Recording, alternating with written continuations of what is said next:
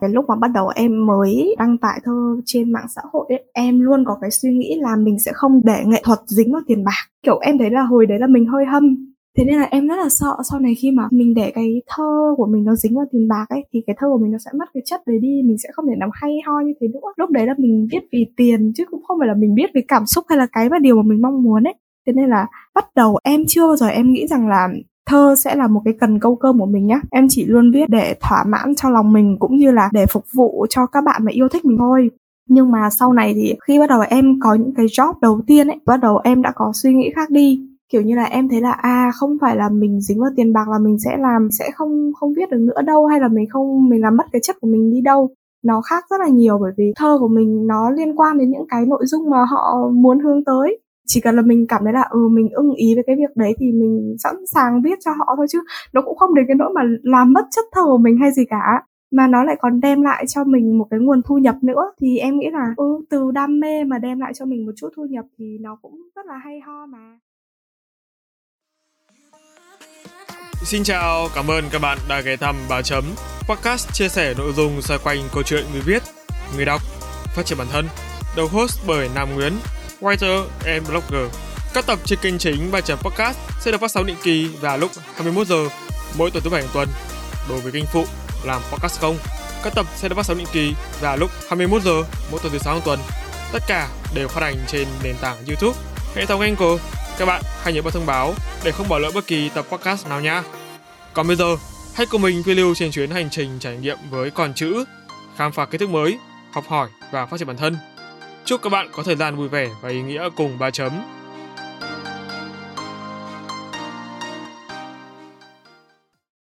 Xin chào, chào mừng các bạn đã quay trở lại 3 chấm podcast và đây là tập số 4 thuộc mùa 9 lấy chủ đề về những nhà sáng tạo nội dung và người hoạt động trong lĩnh vực giáo dục. Trong tập podcast này, 3 chấm xin được chào đón một vị khách mời là Gen Z, người đã làm nức lòng những người yêu thích sự lãng mạn, tinh tế trong từ vần thơ. Xin chào em Thùy Linh, founder tâm sự của Dưa. Xin chào anh Nam và xin chào các bạn thính giả của 3 chấm podcast. Mình là Thùy Linh và mọi người hay thường gọi mình với cái tên thân thương hơn là Dưa. Và hôm nay thì mình rất là vui khi có cơ hội được ngồi đây ờ, chia sẻ cùng anh Nam cũng như là quý vị khán giả của 3 chấm podcast. Cảm ơn em đã nhận lời mời tham gia 3 chấm podcast của anh. Trước khi mà chúng ta chính thức bước vào không gian trò chuyện trên kênh thì Linh có thể giới thiệu qua về bản thân để các thính giả biết rõ hơn được không? Hiện tại à, em 20 tuổi và em đang là sinh viên năm tư của Học viện Báo chí và Tuyên truyền ở ngành phát thanh. Nó rất là liên quan tới podcast đấy ạ. Bên cạnh đó thì em cũng đang là một tác giả, một người viết thơ và là một người ờ, kiểm duyệt tại group Thìa Đầy Thơ với hơn à, uh, 300.000 thành viên nữa. Xin được cảm ơn Linh với những chia sẻ vừa rồi. Các bạn biết không, lần đầu mà mình biết đến Linh ý, và đọc những bài thơ của bạn ấy, mình đã thấy rất là thích rồi. Cảm thấy vần điệu trong bài nó không gượng, cảm xúc thì nó rõ một một qua từng con chữ. Không biết là đã có ai nói với em như vậy chưa ha? Em cảm thấy uh, khá là may mắn khi là không chỉ riêng anh Nam là người duy nhất nói câu này với em mà cũng đã có khá là nhiều những cái lời khen từ các bạn độc giả dành cho thơ của em. Có thể đó là lý do mà mọi người lại yêu thích cái đôi dòng viết của em đến như thế và đó cũng là cái niềm may mắn mà đã khiến cho anh Nam biết tới em và hôm nay em có thể ngồi ở đây có thể trò chuyện với anh Nam ạ. Anh anh tưởng anh là người duy nhất nói điều đấy với em. Không ạ. ok. Lúc đấy thì cũng có nhiều người khác nói. Ừ. Khi mà quyết định mà Linh lên talk trên ba chấm thì anh đã thực sự nghĩ chủ đề của em có thể tạo ra một sự mới lạ. Chắc em biết vì sao Linh ha? Vì nội dung em sáng tạo nó là thơ và thơ thì nó luôn luôn đặc biệt. Anh nghĩ là không phải ai cũng có thể viết được thơ. Dạ, em cũng thấy may mắn đấy bởi vì là em không biết là xung quanh anh Nam thì như thế nào nhưng mà xung quanh em thì có nhiều các bạn khác cũng viết thơ và khá là hay nhưng mà em cũng thấy rất là mừng khi mà em lại là người được anh Nam lựa chọn. Ừ. Em nghĩ điều gì khiến thơ của em đặc biệt để nhiều Gen Z đón nhận đến như vậy? Em nghĩ là điều mà các bạn đón nhận em, em nghĩ là thơ của em nó rất là chân thật ấy. Nó nói được lên những cảm xúc cơ bản nhất, vui buồn nhất ừ. của các bạn Gen Z ngày nay đang gặp phải. Ví dụ như là tình yêu thì ừ. có buồn, có vui này hay là những cái áp lực trong cuộc sống hay là chuyện uh, gia đình gì đấy em nghĩ là nó phù hợp và nó thật thế nên là các bạn ấy thích. Ừ. Cảm ơn em vì nhờ những vần thơ của em mà anh biết mình vẫn còn là Gen Z. Vâng, và không để các bạn chờ đợi lâu thêm nữa thì tập podcast với sự xuất hiện của Thùy Linh, nàng thơ nhà tâm sự của Dưa xin phép được bắt đầu. 3 chấm on.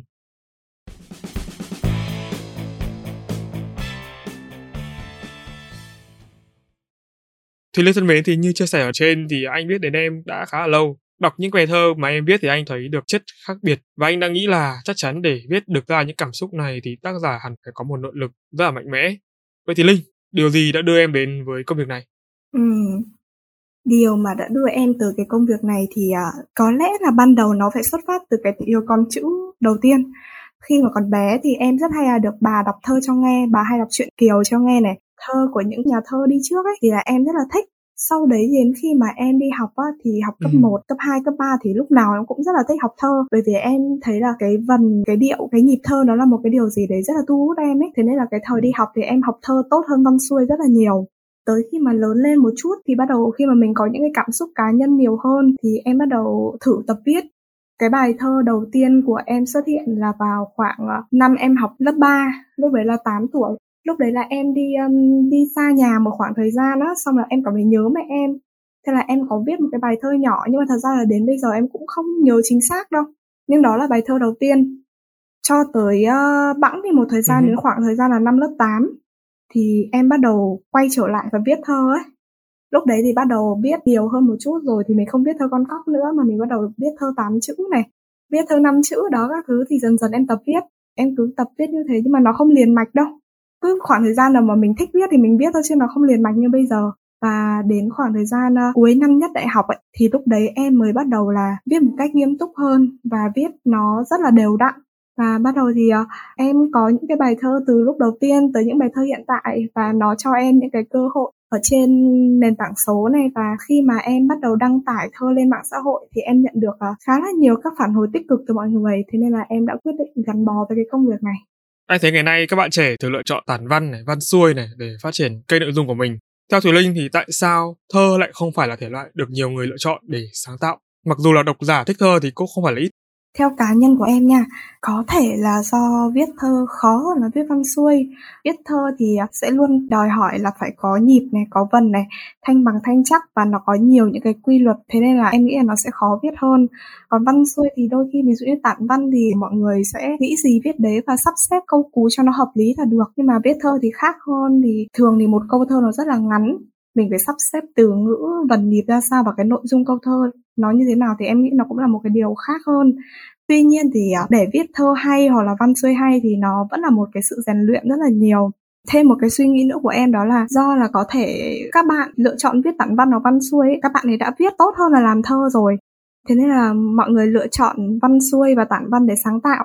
Giống như là bản thân em cảm thấy là em viết thơ tốt hơn là viết văn. Thế nên là em lựa chọn thơ để sáng tạo kiểu, nó là cái điểm mạnh của mình ấy nhiều khi mà người ta đã gắn bó quen thuộc với một cái thứ gì đấy rồi thì có thể là người ta lại ngại đổi mới hoặc là không muốn làm quen với cái thứ mà nó khác hơn ấy và đôi khi cũng có thể là sợ rằng là mình không làm tốt được cái điều đấy em cũng có thấy nhiều bạn mà uh, họ viết văn rất là hay nhưng mà khi mà họ thử làm thơ ấy thì cảm giác như là làm thơ nó lại không hay được bằng viết văn ấy ừ. Vậy thì đối với Linh cái điểm khác biệt lớn nhất mà em nhận ra khi mà em làm từ thơ con cóc sang đến làm thơ có thể bạn bây giờ là chuyên nghiệp rồi đúng không? Là gì? Điều khác biệt nhất mà không phải em đâu mà người khác cũng có thể nhìn ra đấy là thơ là phải có nhịp, có vần. Câu từ của nó cũng sẽ phải chắt lọc và cảm giác như nó ngắn nhưng mà nó phải diễn tả được cái ý nghĩa nhiều hơn là một câu văn xuôi. Cái sáng tác của nội dung thơ thì nó cũng phải truyền tải được nhiều thứ và nó ngắn gọn ấy, nó xúc tích ấy. Đôi khi thì có những cái bài thơ nó chỉ cần bốn câu thơ thôi và mỗi câu thơ năm chữ thôi nhưng mà nó cũng đã phải diễn tả được một tâm trạng, một hành động nào đó rồi theo em ấy cái việc mà khi mà mình đang từ làm thơ con cóc mà mình chuyển sang làm thơ chuyên nghiệp thì nó sẽ khác biệt rất là nhiều. Cái khoảng thời gian ngày xưa khi mà em bắt đầu viết lách em có những cái bài thơ con cóc ấy, thì lúc đấy mình đúng theo là viết vu vơ ấy viết không để ý đến uh, vần thơ tứ thơ nhịp thơ hay là bất cứ một cái gì gọi là, là quy luật của thơ cả. Mình chỉ biết ra thôi và kiểu mình mình đọc cứ mình cứ cảm thấy nó vần vần là được rồi trong khi là vần của nó rất là sai nó không hề đúng một tí nào cả nhưng mà khi mà bắt đầu mà mình chuyển sang làm thơ chuyên nghiệp thì mình phải để ý tới nhiều thứ khác hơn. Biết được là à trong thơ là nó sẽ có những cái thể loại thơ gì này uh, lục bát này tự do này năm chữ tám chữ gì đấy này. Làm thì mình cũng phải chú ý tới cái cách gieo vần. Trong thơ thì nó có rất là nhiều cách gieo vần như là gieo vần lưng gieo vần chân gieo vần so le gì đấy. Và mình cũng phải để ý đến cả cái cách chia nhịp ở trong thơ nữa thêm một cái nữa mà em thấy là thơ con cóc với cả à, thơ chuyên nghiệp họ khác nhau nữa là con cóc ấy thì về nội dung thì nó nó rất là, đôi khi nó sẽ hơi vớ vẩn ấy. Nó chỉ là một câu chuyện gì đấy vu vơ thôi. Nhưng mà đối với cả một cái người mà họ làm thơ nó sâu hơn, chuyên nghiệp hơn thì cái nội dung bài thơ cũng phải là một nội dung tốt, một câu chuyện hay có thể truyền tải được nhiều những ý nghĩa hoặc là cảm xúc gì đấy tới người đọc đôi khi là nó phải ẩn ý và có nhiều những cái ý nghĩa sâu xa ở trong đấy nữa mà khiến cho người đọc người ta đọc không chỉ là một lần người ta hiểu mà phải đọc hai ba lần và mỗi lần đọc thì người ta sẽ vỡ vạc ra nhiều những ý nghĩa khác nhau ở trong bài thơ ấy. Đó là cái mà em cảm thấy là khác biệt nhất từ khi mà chuyển từ làm thơ con cóc sang thơ chuyên nghiệp. Mặc dù thì em cũng chưa dám nhận mình là nhà thơ chuyên nghiệp lắm. Vậy thơ theo Linh nền tảng nào là thích hợp nhất để chúng trở nên viral? Ví dụ như với short video thì chúng ta sẽ ưu tiên chọn TikTok, đọc tin tức có thể là Facebook, xem các nội dung giải trí sinh động thì chúng ta chọn YouTube hay là khóa kiến thức chuyên sâu thì podcast là lựa chọn số 1. Còn thơ thì sao? Ừ, với thơ à, có hai nền tảng mà bây giờ em đánh giá nó là cái để khiến cho thơ viral nhất đấy là Facebook và TikTok ví dụ như là cái việc mà em đang làm hiện tại thì đang chủ yếu phát triển trên Facebook thì em thấy là Facebook nó là một cái mạng xã hội mà uh, mọi người uh, rất là hay thả cái tâm sự của mình lên trên đấy ấy đấy thế là nhiều khi em để ý những cái bài thơ của em khi mà được mọi người share về thì đúng là những cái tâm trạng của họ cũng đang giống ừ. như là cái bài thơ mà em viết thế nên là em thấy nó viral rất là nhanh nhất là ừ. những cái bài mà nó thất tình hoặc là ừ. nó hơi buồn buồn một chút ấy thì nó viral rất là nhanh đó em nghĩ là Facebook nó vẫn luôn là một cái lựa chọn số 1 của em khi mà đăng thơ vì nó khá viral cái thứ hai đấy là tiktok thì mình không thể phủ nhận được là bây giờ tiktok đang rất là phát triển content ở trên tiktok rất là nhiều và em thấy thơ cũng là một dạng content rất là hay mà gần đây em lướt tiktok em thấy cũng khá nhiều ừ.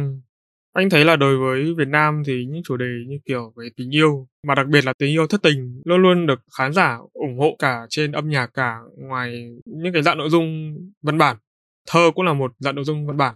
Theo Linh là tại sao cái chủ đề tình yêu thất tình lại được nhiều người đón nhận đến thế? Ờ, không biết là anh Nam lúc thất tình như thế nào nhưng em thấy là ngày xưa thời mà em còn bé bé một xíu ấy thất tình thì em rất là hay, kiểu, muốn cho cái người đối diện của mình biết ấy, muốn cho mọi người biết là à tôi đang thất tình đây, tôi cần người quan tâm đó và đôi khi, kiểu, mình không thể nào mà mình nói toẹt ra là mình đang thất tình, đúng không? Mà mình sẽ phải làm một cái hành động khác, đấy là mình đọc những cái gì đấy nó buồn buồn một chút, rồi mình xe lên. Thế nên là, kiểu, mọi người sẽ biết là à mình đang buồn, mình cần ăn ủi thì em nghĩ là có thể là các bạn khi mà đọc thơ hoặc là đọc nghe những cái ca khúc buồn hay là những cái văn xuôi thơ gì buồn đấy các bạn ấy chắc cũng ừ. có thể là như thế có nghĩa là các bạn ấy buồn nên là các bạn cứ đăng lên ví dụ như em thấy bây giờ có một cái rất là dễ đó là xem story ấy nên chú ý vào cái bài hát mà người ta gắn cùng với cái story đấy nó là vui hay ừ. buồn ấy ừ, nếu mà cái bài hát đấy buồn thì có thể là người ta đang buồn và người ta đang cần ăn ủi. Và em cũng nghĩ là một người nào đấy khi mà xem một cái bài thơ buồn hay một cái văn bản buồn nào đấy thì em nghĩ là cái tâm trạng của họ cũng ừ. đang tương tự như thế. Và họ cần uh, mọi người chia sẻ hoặc là cần một người nào bạn nào đấy kiểu vào an ủi.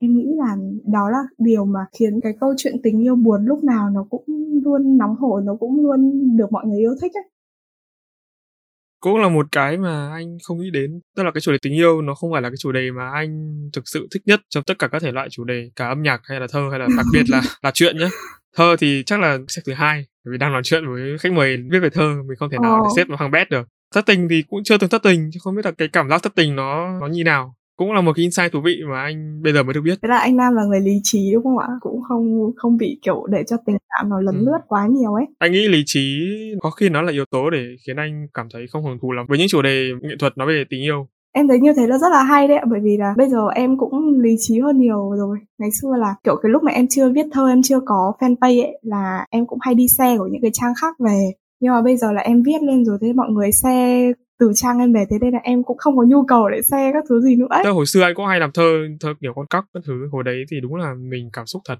ừ. mãi sau đến vài năm gần đây mới bắt đầu lý trí hơn thì đúng là có à. những sự khác biệt giữa lý trí và cảm xúc anh nghĩ là một phần nào đó cái thứ cảm xúc nó ừ. còn sót lại trong anh nó cảm nhận được ở phía em chứ nếu ừ. bây giờ anh mà lý trí quá thì có khi anh lại không mời em à, với cả tự nhiên em cũng nghĩ ra thêm một ý nữa là tại sao mà người ta lại thích cái chủ đề này Em nghĩ là kiểu cái thời điểm mà nhạc trẻ hay là kiểu như thơ của em biết này là đa phần cái đối tượng mà mình hướng tới là hầu như là toàn các bạn trẻ thôi. Mà em nghĩ là trong cái cuộc sống của các bạn trẻ thì tình yêu nó là một cái thứ rất là quan trọng ấy khi mà các bạn ấy chưa bị vướng vào nhiều những cái công việc gia đình hay như thế nào đấy họ sống cần tình yêu ấy thì em nghĩ là có lẽ thế cũng là một lý do mà mọi người yêu thích ừ. nội dung như thế nhưng mà em có nghĩ là vì xã hội ngày nay có quá nhiều chuyện kiểu đau buồn đau khổ drama các kiểu cho nên là câu chuyện tình yêu mà thuyết tình nó chỉ là một phần trong nhiều phần tiêu cực nó đang lên ngôi không?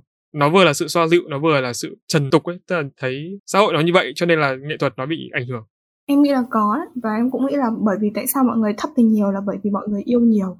Ngày xưa em thấy cái thời mà à, bố mẹ ừ. mình ông bà mình mọi người có yêu nhiều lắm đâu đúng không? Mọi người bố mẹ em là kiểu yêu nhau có mỗi một người có nghĩa lấy lấy tình đầu ấy em thấy là mọi người cũng không có trải qua nhiều cái cảm giác ừ. thất tình hay là buồn đau vì tình yêu nhiều nhưng mà ngày nay thì em thấy các bạn trẻ ừ. có vẻ yêu nhiều hơn các bạn ấy có nhiều sự lựa chọn và kiểu nó cởi ừ. mở hơn ấy thế nên là các bạn ấy cũng dễ ừ. thất tình hơn thì vậy như vậy thì để trở thành một người sáng tạo nội dung về thơ thì chúng ta cần trang bị những yếu tố kỹ năng kiến thức gì linh nhỉ em nghĩ là cần một trái tim nhạy cảm này một đôi mắt quan sát và một bàn tay viết lách thật ừ. là nhanh một trái tim nhạy cảm là mình có thể khi mà mình nhìn đến một cái sự việc nào đấy trái tim mình có thể bồi hồi và cảm động với cái câu chuyện của người ta cũng như là cái câu chuyện của mình ấy thì mình sẽ rất dễ để có idea để viết.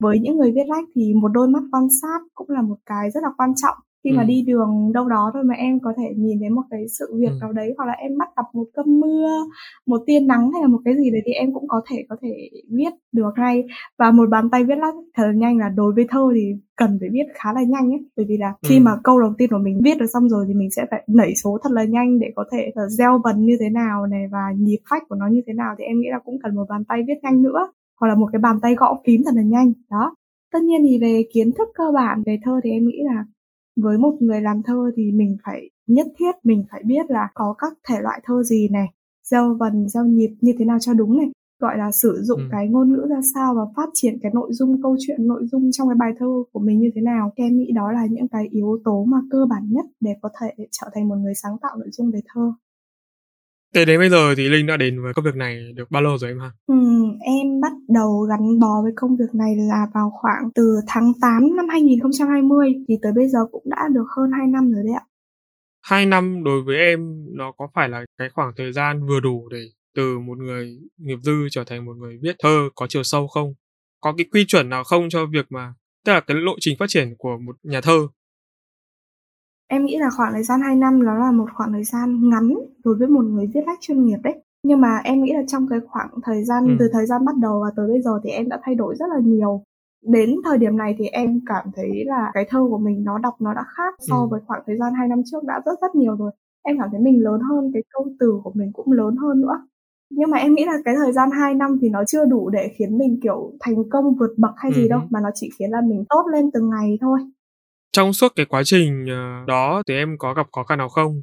Một sự cố để đời mà từ đó em rút ra được những bài học quý giá này. Chúng có thể liên quan đến công việc của em hoặc là giúp ích cho em trong cuộc sống hàng ngày. Có chứ, nó sẽ có gặp cái khó khăn hoặc là có những cái trở ngại đối với mình, nhất là khi mà em đang ờ, sáng tạo nội dung ở trên mạng xã hội thì đôi khi những cái bài thơ của mình ấy nó sẽ gây ra các ý kiến trái chiều và sẽ có những cái người vào họ nói mình hoặc là thậm chí là có những cái người bốc phốt bla bla đó kiểu như vậy.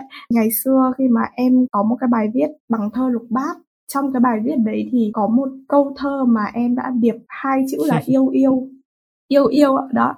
Thì kiểu em rất là thích cái câu đấy nha bởi vì là trước đây khi mà đọc cuốn sách của tác giả Nguyễn Nhật Ánh ấy thì em cũng thấy bác ấy có dùng cụm từ yêu yêu đấy trong một câu thơ của bác ừ. ấy thế là em rất là thích. Thế nên là em cũng đã sử dụng cái cụm từ yêu yêu đấy vào trong bài thơ của em. Nhưng mà cái bài đấy nó rất là viral nha và chính vì nó viral thế nên nó cũng sẽ gây ra nhiều những cái ý kiến ấy.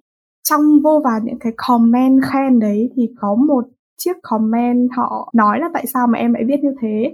Có nghĩa là họ cho rằng là em đang cố gắng nhét cái từ yêu còn lại vào chỉ để cho nó vừa đủ với câu thơ sau đấy thì um, cái tài khoản đấy họ đã bốc ừ. phốt em rất là ghê ấy. Kiểu em cũng đọc em cũng thấy hơi sợ.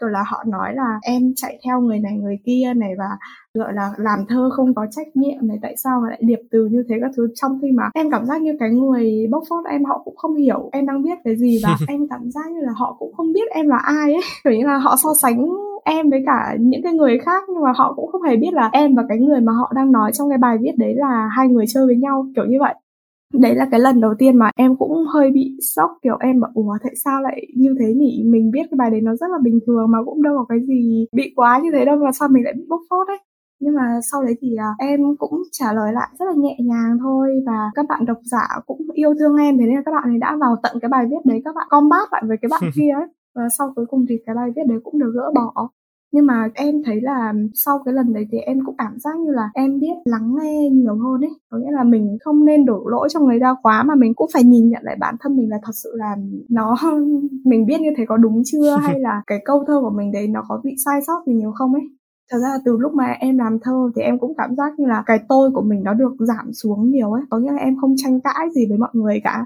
Em sẽ luôn kiểu nhẹ nhàng nhất có thể khi mà gặp được những cái ý kiến trái chiều hay thậm chí người ta mắng mọ người ta quát nạt mình ấy thì kiểu em cũng nói chuyện rất là lịch sự nhẹ nhàng chứ em cũng không có ừ. kiểu nói lại người ta bởi vì là em luôn quan điểm là những người làm thơ là những bông hoa đẹp ừ. ấy mà hoa đẹp thì cũng không có ai là kiểu lại gắt gỏng lên bao giờ đúng không ạ thế nên là em nhẹ nhàng cư xử nhẹ nhàng hơn giảm bớt cái tôi của mình xuống và ừ. lắng nghe mọi người nhiều hơn và nhìn nhận bản thân của mình mỗi ngày ấy em nghĩ là từ những cái lỗi sai đấy thì mình có thể phát triển cả bản ừ. thân của mình cũng như là phát triển cái nội dung thơ của mình tốt hơn.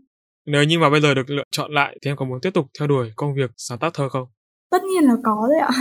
Không có cái gì để nói không cả bởi vì là đây là cái ước mơ từ thuở bé của em ấy ngày xưa khi mà đi học bắt ừ. đầu mà biết đọc thơ các thứ lúc đấy là trong đầu em lúc nào cũng suy nghĩ là ờ, mình muốn mình rất là muốn sau này mình sẽ trở thành một nhà văn hoặc là một nhà thơ nào đấy lúc đấy là sẽ luôn nghĩ là có cả nhà văn nhà thơ nhưng mà sau này cái thơ nó theo đến mình rồi ừ. cái ước mơ đấy càng ngày nó càng lớn lên nên mình vẫn muốn là mình sẽ được trở thành một nhà thơ một tác giả thế nên là nếu mà không có lựa chọn lại gì hết mà em sẽ luôn lựa chọn là em sẽ theo đuổi công việc sáng tác thơ này. Anh nghĩ là cái việc mà em có nhận được ý kiến trái chiều nó là một thành công của em ấy tại vì thứ nhất là được rất nhiều người biết thứ hai là trong những người biết đó họ lại có những người cố tìm ra những cái lỗi để phản bác lại mình để hạ mình xuống. Nếu như mà đúng như em nói là nó là họ đã hạ mình xuống thật đó là một cái thành công của em anh như vậy. Thì em sẽ coi đây là thành công. Bởi vì em cũng thấy là người nổi tiếng ấy ai cũng thấy ai cũng có anti ai cũng có fan và anti fan hết cả. Bởi vì cái bài đấy viral thế nó cũng như thế Em mà có anti fan sớm như thế thì anh thấy là con đường thành công của em nó đang đi khá nhanh. Không biết là mọi người xung quanh em theo em quan sát thì những bạn xuất phát như em họ có được ờ. như vậy không? Theo quan sát của em là có những người em đánh giá thơ của họ rất là hay nhá. Nó thậm chí còn hay hơn thơ của em ấy nhưng mà em cảm giác như họ chưa đủ may mắn để có thể có một cái ừ. page như của em hiện tại chẳng hạn hay là có một cái tên tuổi như em hiện tại mà họ vẫn rất là kiểu chìm và hơi flop ấy có những bạn khác họ cũng rất là phát triển thậm chí là họ ừ. còn ra sách trước cả em thì em nghĩ là cái vấn đề đấy là do cái cách làm truyền thông của từng người cũng như là may mắn của từng người ấy. Thế cái bí quyết làm truyền thông của em là gì? Để để tâm sự của Dưa nó trở thành một cái thương hiệu mà bây giờ được rất nhiều người biết đến. Hơn 100k follow đúng không? Không, chưa đến ạ. mới được hơn uh, vâng mới được hơn 56k đấy bạn. Ừ, gần rồi. Từ giờ cho đến lúc podcast ra là nó sẽ được hơn 100k. Ờ, em cũng mong là nó sẽ được như thế ừ. bí quyết của em à thật ra cái hồi đầu mà mới lập tâm sự của dưa lúc đấy em đi seeding rất là nhiều ấy có một khoảng thời gian mà em đi seeding rất là nhiều với cả có ừ. một cái lợi thế đấy là em làm mốt cho thìa đầy thơ một cái group về thơ trẻ rất là phát triển với hơn 300.000 thành viên. Nên em nghĩ là đấy cũng là một cái may mắn của ừ. mình khi mà mọi người khi mà biết đến à đây chị mốt của thìa đầy thơ này. Và mọi người bắt đầu đọc thơ của em ở trên group hay ấy và mọi người sẽ tìm đến page và có cái khoảng thời gian mà page của em nó lên được khoảng độ 15 20 nghìn ấy thì khi mà một cái content một cái bài thơ tốt nó viral thì cái page từ đấy nó lên rất là nhanh nó lên nhanh khủng khiếp luôn ấy. Có những cái bài mà nó lên mười mấy hai mươi nghìn react các thứ là nó lên rất là nhanh. Và em từ cái bài đấy xong các bài sau nó cứ liên tiếp liên tiếp ừ. lên như thế thế là em cảm thấy là page nó được kéo lên rất là nhanh. Đó thì em nghĩ là đấy là lý do mà tại sao page của mình nó lại lên được nhiều như thế với cả là cái lúc đầu mà mới làm pet em không quá chú trọng nhiều vào vấn đề hình ảnh đâu. Kiểu em vẫn luôn nghĩ là câu từ nó là một cái gì đấy mà quan trọng nhất của thơ ca rồi thế nên em cũng không chú trọng làm hình ảnh hay là thiết kế hình gì gì đấy cả. Thì sau này em mới biết là à hóa ra trên Facebook vậy mọi người sẽ luôn nhìn vào hình ảnh trước rồi mọi người mới nhìn đến chữ. Thế nên là em cũng đã bắt đầu đầu tư trong cái việc làm cả nội dung mà cả hình ảnh luôn. Và em cũng đã liên kết với rất là nhiều những uh, studio ảnh đẹp ấy đó, thế là em hay mượn những cái bức ảnh mà nó phù hợp với cái thơ của mình để minh họa cho cái bài thơ của mình. Thật ra là em không có khiếu và cũng không có đủ thời gian để có thể, kiểu, đi chụp ảnh hay là như là nhưng mà thật ra em cũng rất là thích mình có thể tự tay chụp ảnh xong là tự minh họa cho cái bài thơ của mình bằng bức ảnh của mình chụp ấy. Nhưng mà mình lại không có đủ năng khiếu và thời gian để làm cái công việc đấy. Hồi đầu mới làm á, là em cũng luôn nghĩ là ảnh với cả thơ, nói chung nó sẽ luôn có hai cái, là ảnh với thơ. Bây giờ nhiều bếp cũng hay làm như thế nhưng mà em nghĩ là mình sẽ làm một cái gì đấy nó khác khác hơn. Nó vẫn đơn giản, nhìn nó vẫn đơn giản, nó dễ nhìn thôi nhưng nó sẽ khác hơn. Thế nên là em lồng cả ảnh, cả một đoạn thơ mà em nghĩ là hay nhất ở trong bài thơ vào cùng một bức. Em thấy hay và đến bây giờ em thấy là có nhiều pet khác nhá, nhiều người khác còn mượn luôn cả cái thiết kế ảnh của em để thiết kế ảnh cho họ cơ. Họ làm hệt như của em luôn đấy đấy nhiều khi thế nhưng mà thôi em cũng em cũng nghĩ là bản sao nó mãi mãi là bản sao ấy thì mình cũng không kiểu làm to hay là chắc là họ ăn cắp của mình phải đúng không? Biết đâu thì mọi người kiểu nhìn thấy mọi người vào bình luận ơ cái này giống thiết kế của pet tâm sự của dưa thì nó cũng sẽ là một cách seeding cho mình đúng không? Đó thì em ừ, em nghĩ là thôi mình cũng không để ý những cái đấy quá nhiều bởi vì em thấy nó xuất hiện nhiều rồi ấy. Không phải là một hai người mà em thấy có rất là nhiều page họ làm như thế rồi một vài bạn mà thậm chí trong list friend của em nhá họ biết em đấy nhưng mà họ làm vẫn giống hệt em à? Ừ em nghĩ là thôi mình kệ họ ấy. Một con người rất là hào phóng với chính chất xám của mình. Lúc nãy em có nói là có ước mơ là viết thơ đúng không? Từ tuổi bé. Chính xác thì ừ. là viết thơ hay là trở thành nhà thơ trở thành nhà thơ ạ. Tức là anh nghĩ là mỗi một người họ ước mơ về một cái ngành nghề nào đấy họ ước muốn về một công việc nào đấy thì sâu thẳm trong họ có một cái gọi là khát khao được ừ. cống hiến cái giá trị của mình cho công việc đó. Ngoài cái việc là họ cảm thấy phù hợp thì bỏ qua yếu tố phù hợp ra thì em cảm thấy cái điều gì ừ. ở tận cùng bên trong em thôi thúc em là phải trở thành nhà thơ. Nó có thể là những cái giá trị mà em cảm thấy thuộc về cảm xúc của em. Em muốn viết thơ em bộc lộ ra những cảm xúc của mình Ừ. Trong thời gian mà anh tương tác với em cách đây không lâu ấy, thì cũng biết là em là một con người cũng không phải là quá là lý trí, cũng là rất là cảm xúc. Có những câu chuyện mà em kể với anh thì anh cũng biết điều đó. Liệu đó ừ. có phải điều tố để em muốn trở thành một nhà thơ không? Và cái phong cách thơ trong tương lai của em định hình nó sẽ là gì? À, em trả lời câu đầu tiên trước nhá là cái việc mà em muốn trở thành nhà thơ cũng xuất phát bởi vì là em là là một người nhạy cảm ấy khi mà có những cái sự việc gì đấy mà vui buồn thì nó xảy ra trong cuộc sống thì ừ. em sẽ cho nó vào thơ em sẽ mang bút ra để em viết lách thế nên là em nghĩ là lâu dần lâu dần thì nó cũng vừa trở thành một cái sở thích mà nó cũng trở thành một cái ừ. đam mê mà mình muốn theo đuổi ấy bây giờ đôi khi là mình không viết cho mình nữa mà mình còn viết rộng ra là viết cho mọi người thì đó cũng là một cái mà em theo đuổi và tất cả các nhà thơ thì em nghĩ là ai họ cũng sẽ như thế họ cũng sẽ có một đôi mắt quan sát một trái tim nhạy cảm và ừ. họ cũng muốn viết cho mình viết cho người đó thì ngày xưa cái lúc mà em bắt đầu nhen nhóm cái ý định là mình muốn trở thành một nhà văn nhà thơ á là cái hồi đấy á em khoảng năm mà em học lớp 8, lớp 9 lúc đấy thì em là một đứa học văn rất là tốt nhưng mà học um, tự nhiên như toán lý hóa thì rất là tệ ừ. và em nghĩ là um, mình không thể nào mà mình đi làm những cái công việc như là kinh tế ngân hàng gì đấy như mọi người được thế nên mình phải gắn bó với ừ. một cái công việc gì đấy là viết lách thôi thật ra là trong đầu em lúc đấy không nghĩ gì được nhiều quanh quẩn những cái nghề như là giáo viên này uh, luật ừ. sư này. Đó và có một cái nghề mà em rất là thích đấy là làm nhà văn nhà thơ để có thể mình được viết lách có thể có những cái cuốn sách của riêng mình ấy. Đó thì lúc đấy em bắt đầu nhen nhóm cái suy nghĩ đấy còn câu hỏi phong cách thơ trong tương lai của em mà tương lai ngắn chứ nha tương lai ngắn là cái lúc mà em vẫn còn trẻ khỏe. Như này thì em nghĩ là em vẫn muốn viết về tình yêu là chủ yếu bởi vì uh, tuổi của mình còn trẻ còn đang gọi là cháy bỏng với tình yêu với à, không phải là tình yêu nam nữ đâu nha mà là cả tình yêu cuộc sống tình yêu con người. Thì em nghĩ là những cái gì mà nó khiến trái tim em rung cảm và có tình yêu thì em sẽ viết về những cái điều đấy. Nhưng mà chung quy lại thì nó sẽ gói gọn trong hai từ là tình yêu sau này mà khi mà lớn hơn một chút rồi có nhiều trải nghiệm sống hơn này có gọi là thăng trầm ở trong cuộc đời ấy thì em nghĩ là cái nội dung của mình theo đuổi thì nó sẽ già dặn hơn. Như là mình sẽ viết về cuộc sống ừ. này viết về thiên nhiên cây cối con người gì đó. Nó sẽ không chỉ là tình yêu nam nữ nữa biết đâu lúc đấy có một ông chồng rồi đúng không? Ngày nào cũng nhìn thấy chồng cũng chán ấy chả muốn có nhu cầu yêu đương nhiều nữa thì mình sẽ viết ừ. về những cái khác. Hoặc là viết về những đứa con viết về gia ừ. đình. Đó thì em nghĩ là tương lai xa xa thì em sẽ như thế. Có một khoảng thời gian mà em đọc thơ cách mạng ấy em rất là thích thơ tố hữu trong thơ cách mạng đó em còn nghĩ là nếu mà mình sống trong cái thời gian mà chiến tranh chắc có lẽ mình cũng sẽ trở thành một nhà thơ cách mạng. Mình cũng sẽ viết về tình yêu con người vừa về tình yêu tổ quốc. Đó em nghĩ ừ. là như thế Em nghĩ là cái điểm chung giữa những người làm ừ. nghệ thuật này, sáng tạo nội dung trên mạng xã hội ừ. này là gì? Em nghĩ là có, em nghĩ cái thứ đầu tiên mà em nghĩ tới đó là sáng tạo và cái thứ hai đó là quan sát. Còn nhạy cảm hay không thì em không biết vì nó sẽ có rất nhiều nhiều người họ viết văn cũng vẫn dựa vào lý trí đấy chứ. Một tâm hồn bay bổng thì sao? Anh thấy người ta nói là những ông mà nào nghệ sĩ nghệ thuật đều có cái tâm hồn bay bay. Em nghĩ là có nhưng mà em thường là thấy những cái người nào mà họ làm về tình yêu nhiều ấy thì họ bay bay bay bay thôi.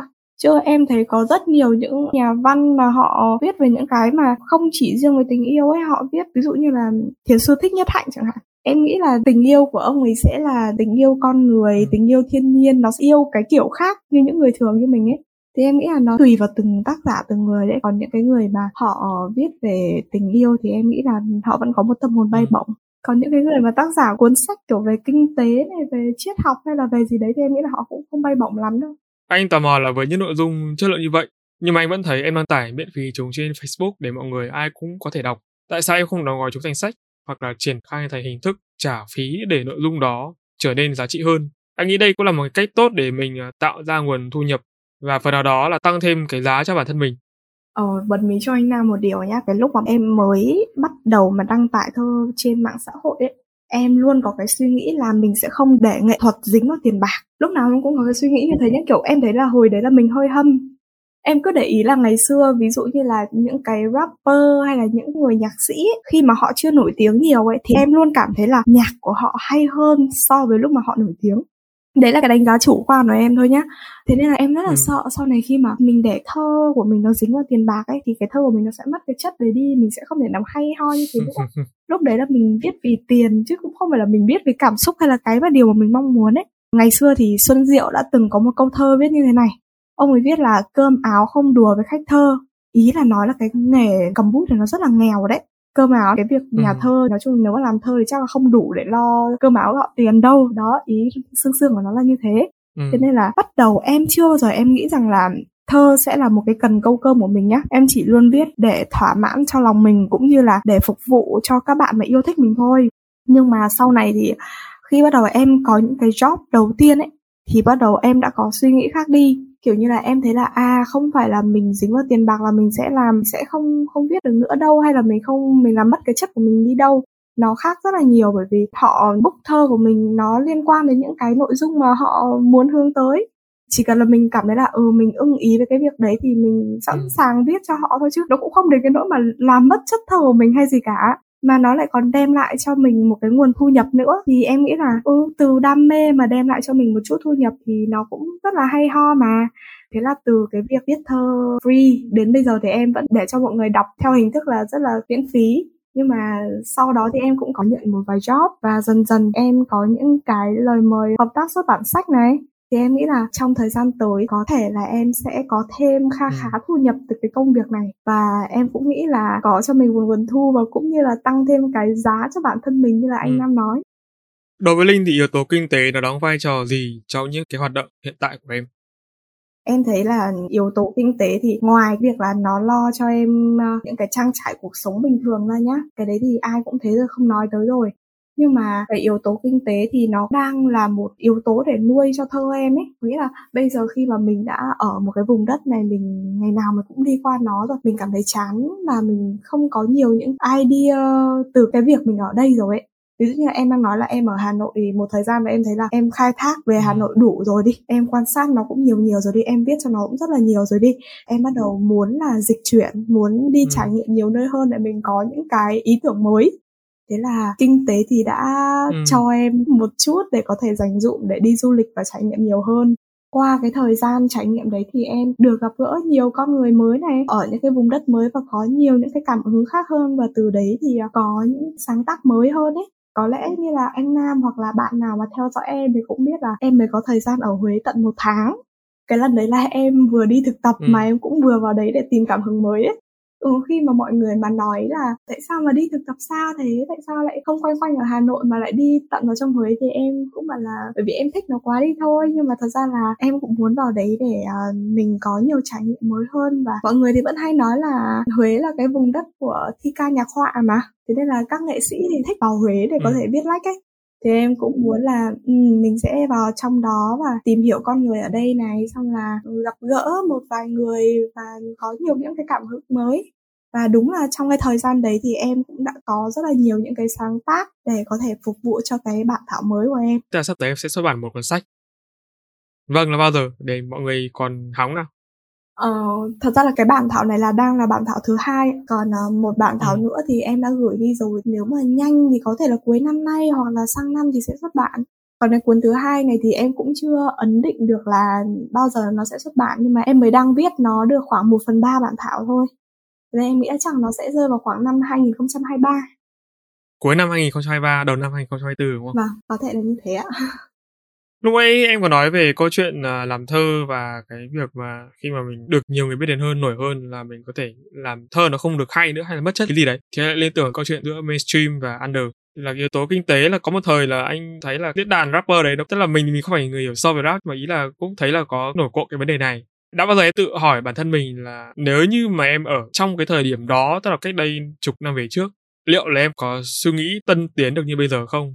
Tức là sử dụng cái đam mê của mình để kiếm ra tiền mà vẫn không bị mất chất. Chục năm về trước lúc đấy em cũng còn hơi nhỏ nhỉ?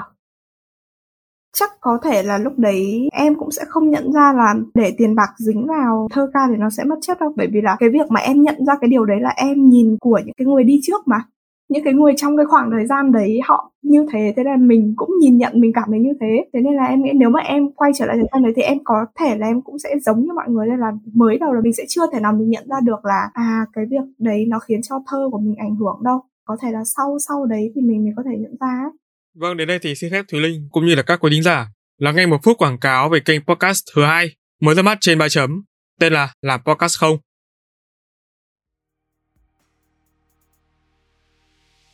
Alo alo, bạn ơi biết gì chưa?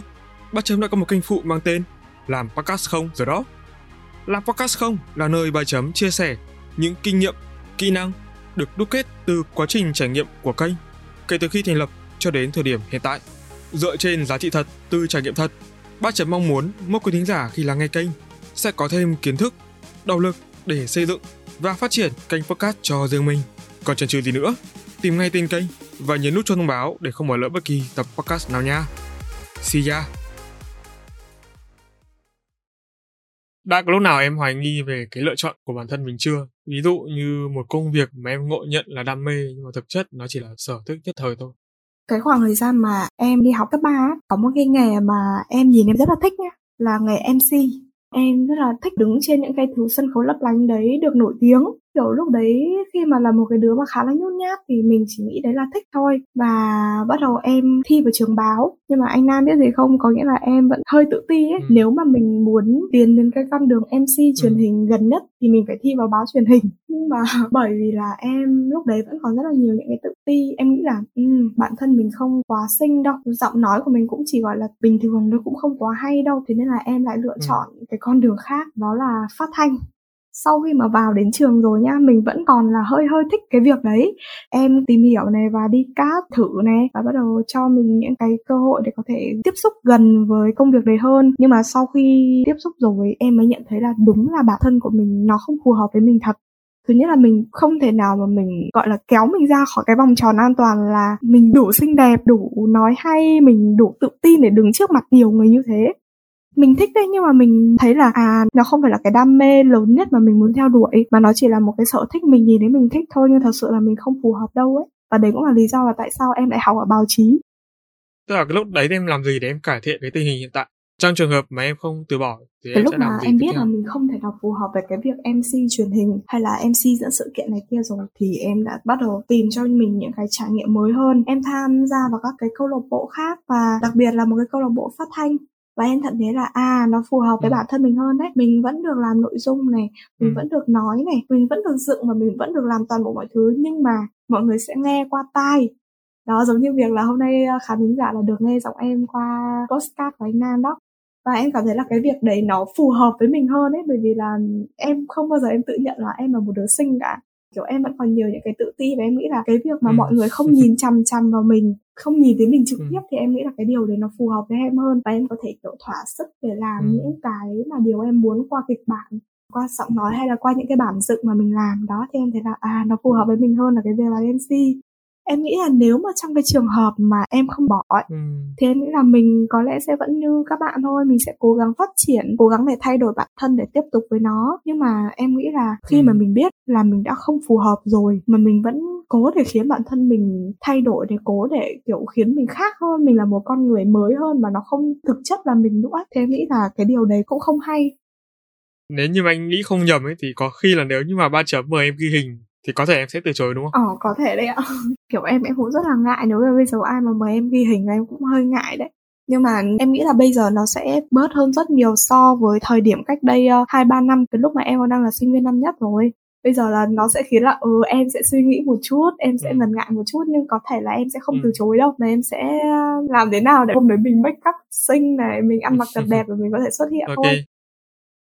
Chúng ta đang sống trong một xã hội hiện đại nơi mọi thứ phát triển quá là nhanh và chỉ có hai sự lựa chọn, một là không ngừng học hỏi để nâng cao bản thân, và hai là mặc kệ để bản thân xuống cấp theo thời gian. Đối với một người trẻ được xem như là thế hệ lứa Gen Z, sự học đối với em có ý nghĩa như thế nào? Cần phải nhấn mạnh thêm là ngày nay người trẻ rất xem trọng con đường sự nghiệp của bản thân, bởi vì họ biết đây là cách duy nhất để cuộc sống về sau trở nên vững chắc và hạnh phúc.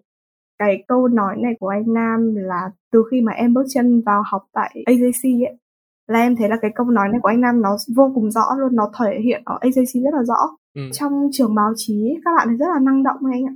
Nếu mà mình không chạy theo ấy, thì mình sẽ bị thụt lùi luôn.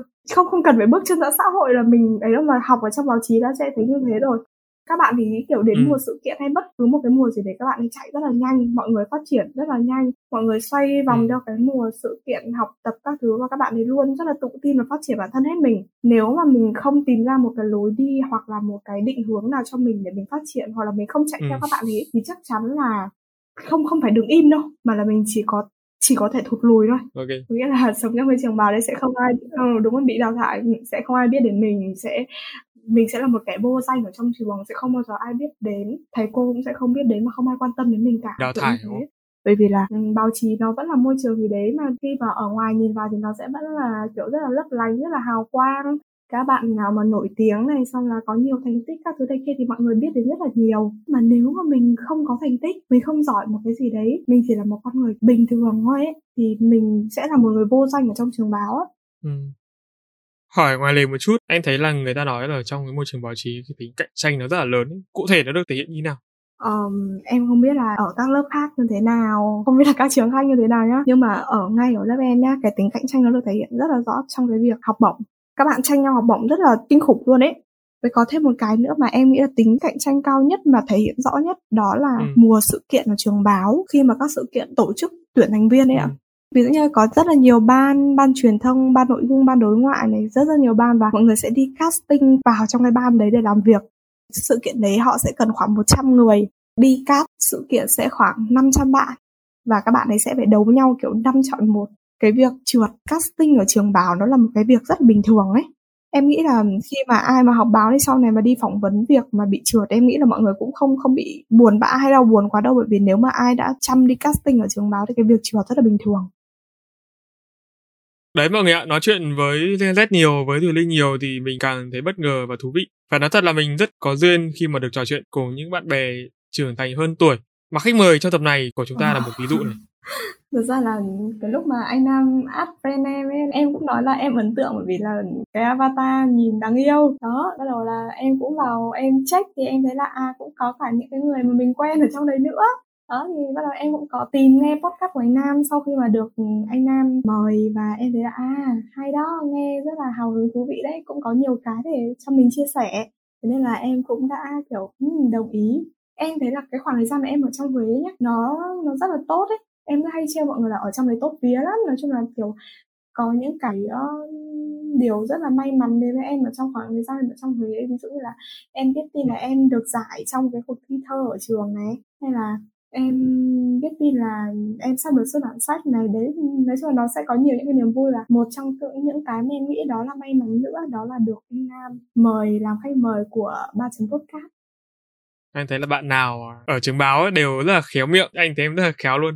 Nhưng mà trong cái thời điểm em nói em em check anh cái điều gì mà em nghĩ là ở ba chấm cho em được những cái thứ để em có thể chia sẻ được? Em thấy là kiểu khi mà em em nghe những cái số trước của ba chấm nhá, thì em thấy là à mọi người cũng chia sẻ những công việc mà liên quan đến công việc của mọi người đang làm này, những cái mà mọi người đang sáng tạo. Và em nghĩ là à cái này mình cũng có thể chia sẻ được mà, bởi vì là mình cũng có câu chuyện trong cái quá trình sáng tạo của mình này. Mình cũng có những cái bài học, những cái kinh nghiệm mà mình rút được ra ấy thế nên là em cũng bảo là ừ, mình có thể nói ừ. được đấy mình có thể chia sẻ được đấy và sau khi mà làm việc cùng với cả anh Nam một vài buổi và thật ra em rất là thoải mái ấy. có nghĩa là em rất là thoải mái nói những cái câu chuyện của em ra rồi và em thấy là à ổn đấy thế là mình em sẵn sàng có thể chia sẻ và em nghĩ là những cái câu chuyện mà mình chia sẻ thì nó cũng thú vị và nó cũng không bị quá nhằn nhẽo ấy có nghĩa là qua những buổi đầu mà mình không nói chuyện mà em cảm thấy không hợp là em quay xe luôn đúng không thì đấy nhưng mà em thấy là anh Nam rất là kỹ và bình thường mà bọn em học á có nghĩa là bọn em sẽ chủ động kiểu à không em không biết là podcast thì theo cái nội dung mà anh Nam làm thì chắc có thể nó sẽ hơi khác so với bên báo chí của bọn em. Thì khi mà báo chí của bọn em thì thường là mình sẽ nói về một cái vấn đề chung chứ không phải nói về cá nhân của cái người mình mời ấy. Ừ, thế nên là em cũng chỉ tìm hiểu những cái mà họ đã làm được và họ sắp làm hay như thế nào thôi chứ em cũng không tìm hiểu quá nhiều về bản thân họ như thế nào đấy là những cái số chương trình mà em làm nhé thì em nghĩ là có thể do vì cái vấn đề đấy thì nên là em không tìm hiểu khách mời nhiều như là anh Nam tìm hiểu em. Chắc là nó cũng sẽ có khác biệt một chút đấy ạ, nhưng mà em thấy là anh Nam kỹ càng như thế này cũng là một cái rất là hay. Có thể hiểu khách mời nhiều hơn và từ đó thì cũng có thể đưa ra những cái câu hỏi rất là hay mà dễ trả lời hơn cho khách mời ấy. Cái này anh nghĩ là anh phải học của em, vì lúc em nói là em được dạy về cách mời, khách mời. Anh nghe đến đấy là anh cũng phải thấy là chắc là anh cũng phải học của em nhiều không biết là trong tương lai thì em có dự định mới nào không? Có thể là những sản phẩm tiếp theo. Ờ, có chứ ạ. Ừ, như là đã bật mí thì um, thời gian tới thì có lẽ là em sẽ uh, xuất bản trước mắt thì là một cuốn sách nữa nhưng mà cũng đang là viết cuốn sách thứ hai và cũng như là phía đầy thơ thì cũng đang có một cuốn sách sắp được xuất bản có nghĩa là trong tương lai là sẽ có ba cuốn sách hai cuốn sách của riêng em và một cuốn sách là in chung ừ còn những cái sản phẩm tiếp theo thì em nghĩ là ừ. em sẽ vẫn phát triển page bình thường và biết đâu thì sẽ lại có những cái gì đó mới ừ. hơn ví dụ như em lấn sân sang tiktok hay là lấn sân sang những nền tảng khác thì sao thì đó là những cái câu chuyện của tương lai nhưng mà dự định mà trước mắt nhất thì đó là xuất bản sách và rất là mong là sẽ được anh Nam với cả mọi người ủng hộ. Ừ, chắc chắn rồi. Và trong những giây phút cuối cùng này thì anh có một câu hỏi muốn dành cho em. Em sẵn sàng nghe nhé. Nếu ngày mai mà em không còn có mặt trên có đời này nữa thì em sẽ mong muốn để lại điều gì? Ờ, một câu hỏi rất là hay ạ. Ừ, thật ra là cái câu này nha là em đã từng có suy nghĩ rồi đấy nhá. Từng có nhiều lần em đã nghĩ là nếu mà ngày mai mà mình không còn sống nữa thì mình sẽ để lại cái gì ấy.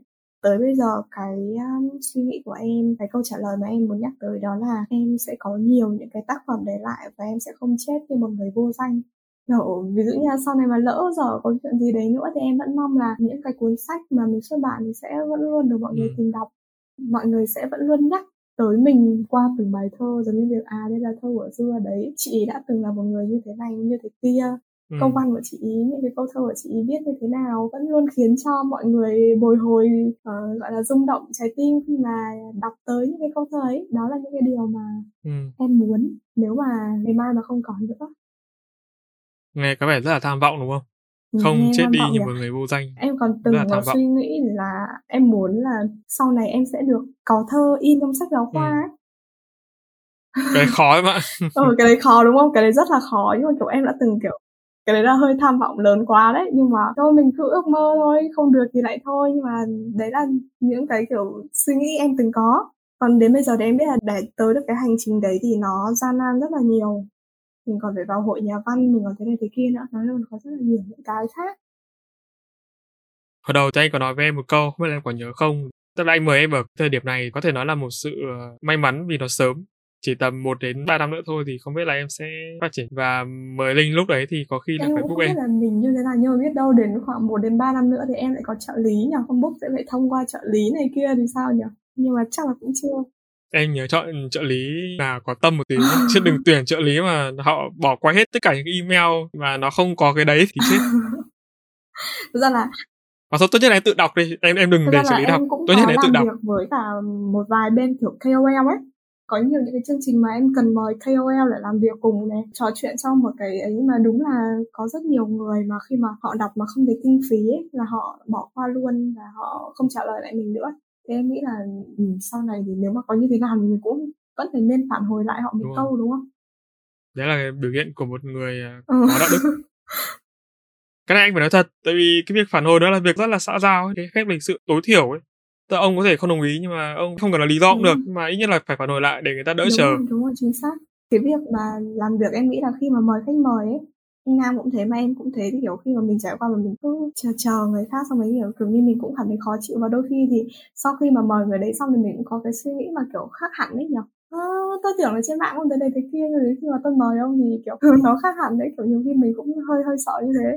Thế là cái hôm vừa rồi và kiểu cái hôm mà em bị trục chặt về âm thanh với cả ấy đấy xong kiểu em cũng rất là ngại với anh Nam em rất là sợ anh Nam sẽ nghĩ eo ơi con bé này nhá làm việc không chuyên nghiệp thế thế kia. Nhưng mà đúng là hôm đấy em không chuyên nghiệp thật cái đấy là lỗi của em.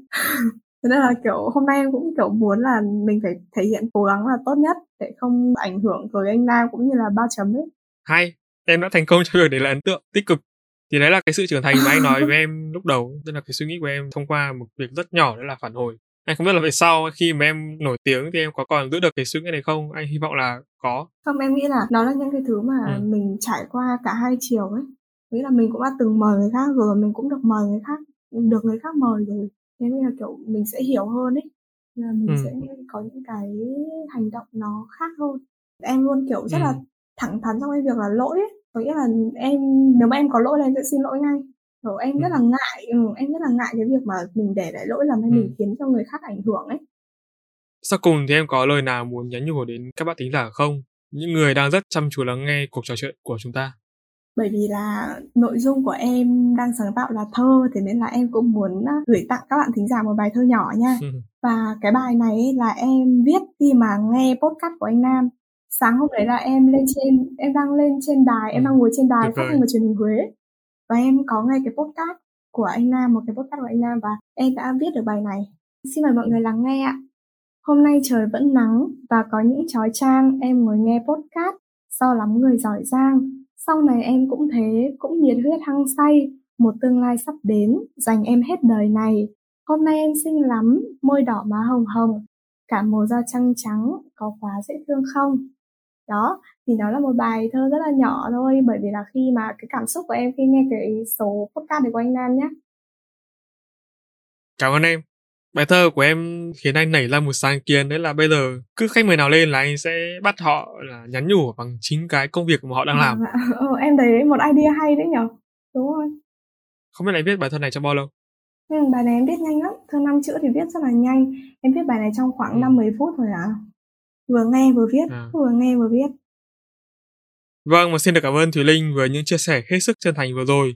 Và mọi người ơi, tập podcast số 4 với khách mời là Thùy Linh, founder của Tâm sự của Dưa, xin phép được kết thúc tại đây. Mặc dù là có rất nhiều điều mà ba chấm muốn à, khai thác thêm từ Linh, nhưng mà có lẽ là nên để dành cho dịp khác ha, và một thời điểm thích hợp khi mà anh có thể book được em.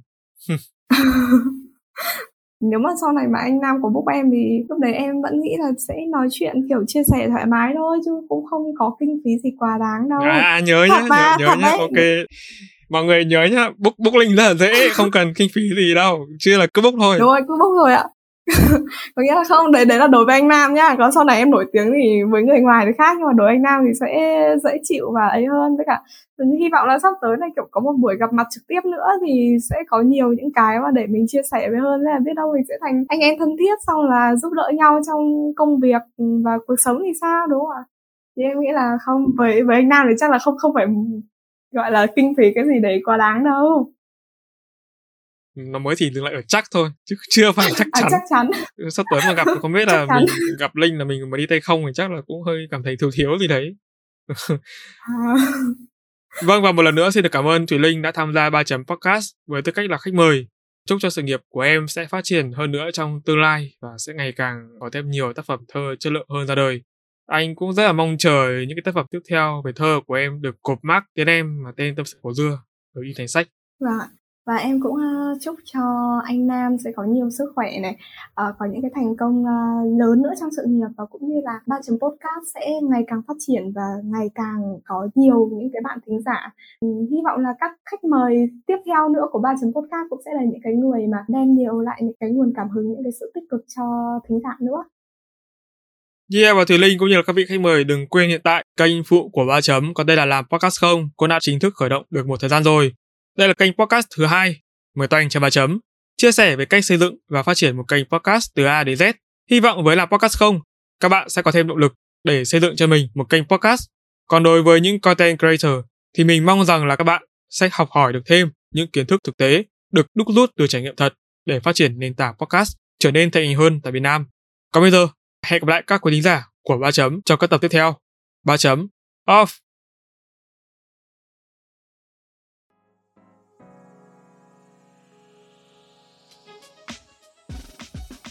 Em thấy tập này nào?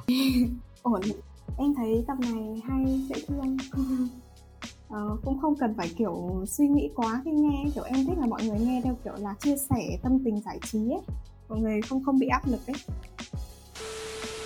không trinh nó không hề nói với em nha trinh không nói em chỉ thấy là trinh nói về trinh trinh đăng lên công khai là trinh bảo là anh rất là kỹ kiểu rất là kỹ càng trong việc là nói chuyện các thứ với cả khách mời thôi chứ trinh cũng không còn nói với em cả nhưng mà em cũng khi mà kiểu được nói chuyện với anh nam em cũng biết là anh nam là một người quy tắc lý trí và hơi khó tính. Đấy là những thứ mà em cảm nhận được đúng không ạ? À thì đánh giá chủ quan của anh là anh thấy nó bình thường ấy. Có những điều mình thấy nó bình thường mình không nghĩ là tác động đến người khác còn người khác cảm nhận nó lớn kiểu vậy. Nghĩ theo góc nhìn của em thì anh sẽ có thêm động lực hơn. Ờ. không nhưng mà em thấy là cũng có cái hay mà người kỹ tính thì họ sẽ làm việc rất là tốt kiểu mọi thứ nó rất là hoàn hảo ấy thế thì hy vọng là sẽ được gặp lại em trong thời gian tới vâng em chào anh ha cảm ơn anh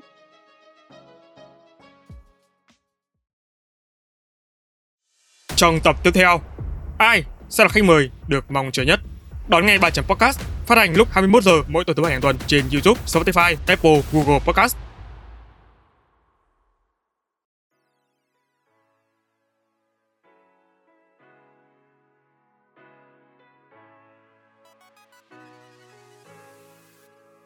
Giá trị nội tại chính là sức mạnh của một con người. Thực tế thì chúng ta đều biết rằng là ta không thể kiểm soát được quan điểm của người khác về mình. Nhìn chung cô thấy là người việt đều mắc một cái bệnh tức là chúng ta quá phụ thuộc vào ý nghĩ của người khác về mình. À, điều này một phần nào đấy cũng có liên quan đến cái gọi là văn hóa của người việt. Chúng ta là theo văn hóa tập thể cho nên chúng ta không tôn trọng cá nhân. Và vì vậy cho nên mỗi một cá nhân cũng không tự tôn trọng mình mà chúng ta, cái giá trị của mình lại nằm trong mắt của người khác. Chính vì vậy cho nên là nếu như mà mình có cố gắng đến mấy thì người khác mà không đánh giá thì mình cũng cảm thấy là cố gắng ấy của mình là không giải quyết được vấn đề gì cả. Cũng nghĩ là chuyện này nếu mà nhìn ngắn thì chúng ta nghĩ là không phải. Bởi vì nghe vũ trụ nó là một cái gì to tát. Nhưng mà nếu nhìn rộng ra thì cái điều đấy có lý phết đấy bởi vì điều đầu tiên, tức là mỗi một con người đều là một thành phần của vũ trụ. Nên khi mình kết nối được với người khác, thì tức là mình cũng lại gần được với, nghĩa cái từ vũ trụ của Việt Nam thì nó hơi hơi xa xôi. Nhưng em nghe trong tiếng Anh nó gọi là universe ấy. universe là một cái gì đấy tổng quan ấy thì em sẽ thấy là con người đương nhiên là một thứ tổng quan tổng quan là bao gồm cả mình. Khi mà mình kết nối được một phần của một sự tổng quan đấy, tức là mình cũng đến phần một sự tổng quan, cao hơn cái độ tổng quan của mình cao hơn thế còn nếu xét về mặt gọi là sau này khi trải nghiệm về sống thì cô phát hiện ra được một điều mọi sự khôn ngoan trên thế giới này tóm gọn lại nó chỉ là mình hãy à, sống theo thuận tự nhiên sống mà hòa mình với vũ trụ. Đừng đi ngược lại những quy luật của tự nhiên những cái à, gọi là vận chuyển của vũ trụ. Điều đấy sẽ tốt cho mình và cũng tốt cho tất cả. À, ví dụ như thế này nếu như em là một người mà đầu tiên ấy, là trong tự nhiên, thì cái luận lý luận đầu tiên là trong tự nhiên mọi loài đều bình đẳng. Em nhìn thấy là làm gì có chuyện là chúa trời yêu ái loài người hơn loài a loài b gì đâu. Loài người chỉ là một loài trong tất cả những loài đó chúng ta sẽ nhìn thấy rằng là từ những cái sinh vật bé nhất như là những cái vi khuẩn ta không nhìn thấy đến những sinh vật lớn nhất như là có voi xanh hay là voi ma mút thì đều có một cơ hội sinh tồn. Và nếu như mà anh không biết mà gọi là để đối đáp, tiếp cận được với cái thế giới tự nhiên, với vũ trụ thì cái cơ hội sống của anh sẽ không còn nếu như chúng ta sống thuận theo tự nhiên, chúng ta tôn trọng mọi loài, chúng ta tôn trọng lẫn nhau chúng ta tôn trọng cây cỏ, chẳng hạn như là lý do vì sao mà con người bây giờ mắc nhiều bệnh phổi thế, hoặc là đơn giản như là covid vừa rồi chẳng hạn. Đó là một cái chỉ dấu của thiên nhiên khi người ta thấy là con người đã sống không đúng với quy luật của vũ trụ quy luật của vũ trụ là chúng ta phải tôn trọng lẫn nhau cho nhau cơ hội phải hảo ý với nhau thì khi chúng ta có được cái một người người ta cũng có chung cái quan điểm đó với mình cũng có thiện chí với mình cùng với mình muốn tất cả gọi là chung sống hòa bình thì đó chính là một bước để tiến tới cái nó gọi là thuận tự nhiên là như vậy thì chúng ta đã giúp nhau để, để tiến tới gần với vũ trụ đó.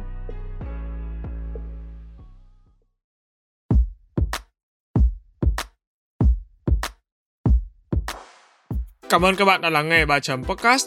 Nếu các bạn thấy podcast này thú vị, giúp được cho bản thân và mọi người, hãy để lại phản hồi trên các trang social media hoặc chính tại nền tảng bạn đang nghe để chúng mình được biết nhé. Và để có thể lắng nghe thêm nhiều nội dung bổ ích hơn nữa, các bạn có thể mua giúp ba chấm tách cà phê nho nhỏ nha. Việc làm nhỏ này của các bạn vô cùng cần thiết để ba chấm chúng mình có thể cải thiện tốt hơn nữa chất lượng các tập podcast trong tương lai.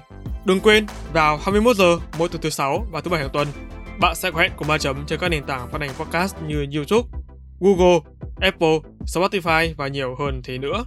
Hãy nhớ nhấn nút cho đăng ký để không bỏ lỡ cơ hội được lắng nghe những chia sẻ bổ ích về kiến thức chuyên môn từ ba chấm nha. Còn bây giờ, xin chào và hẹn gặp lại. Ba chấm off.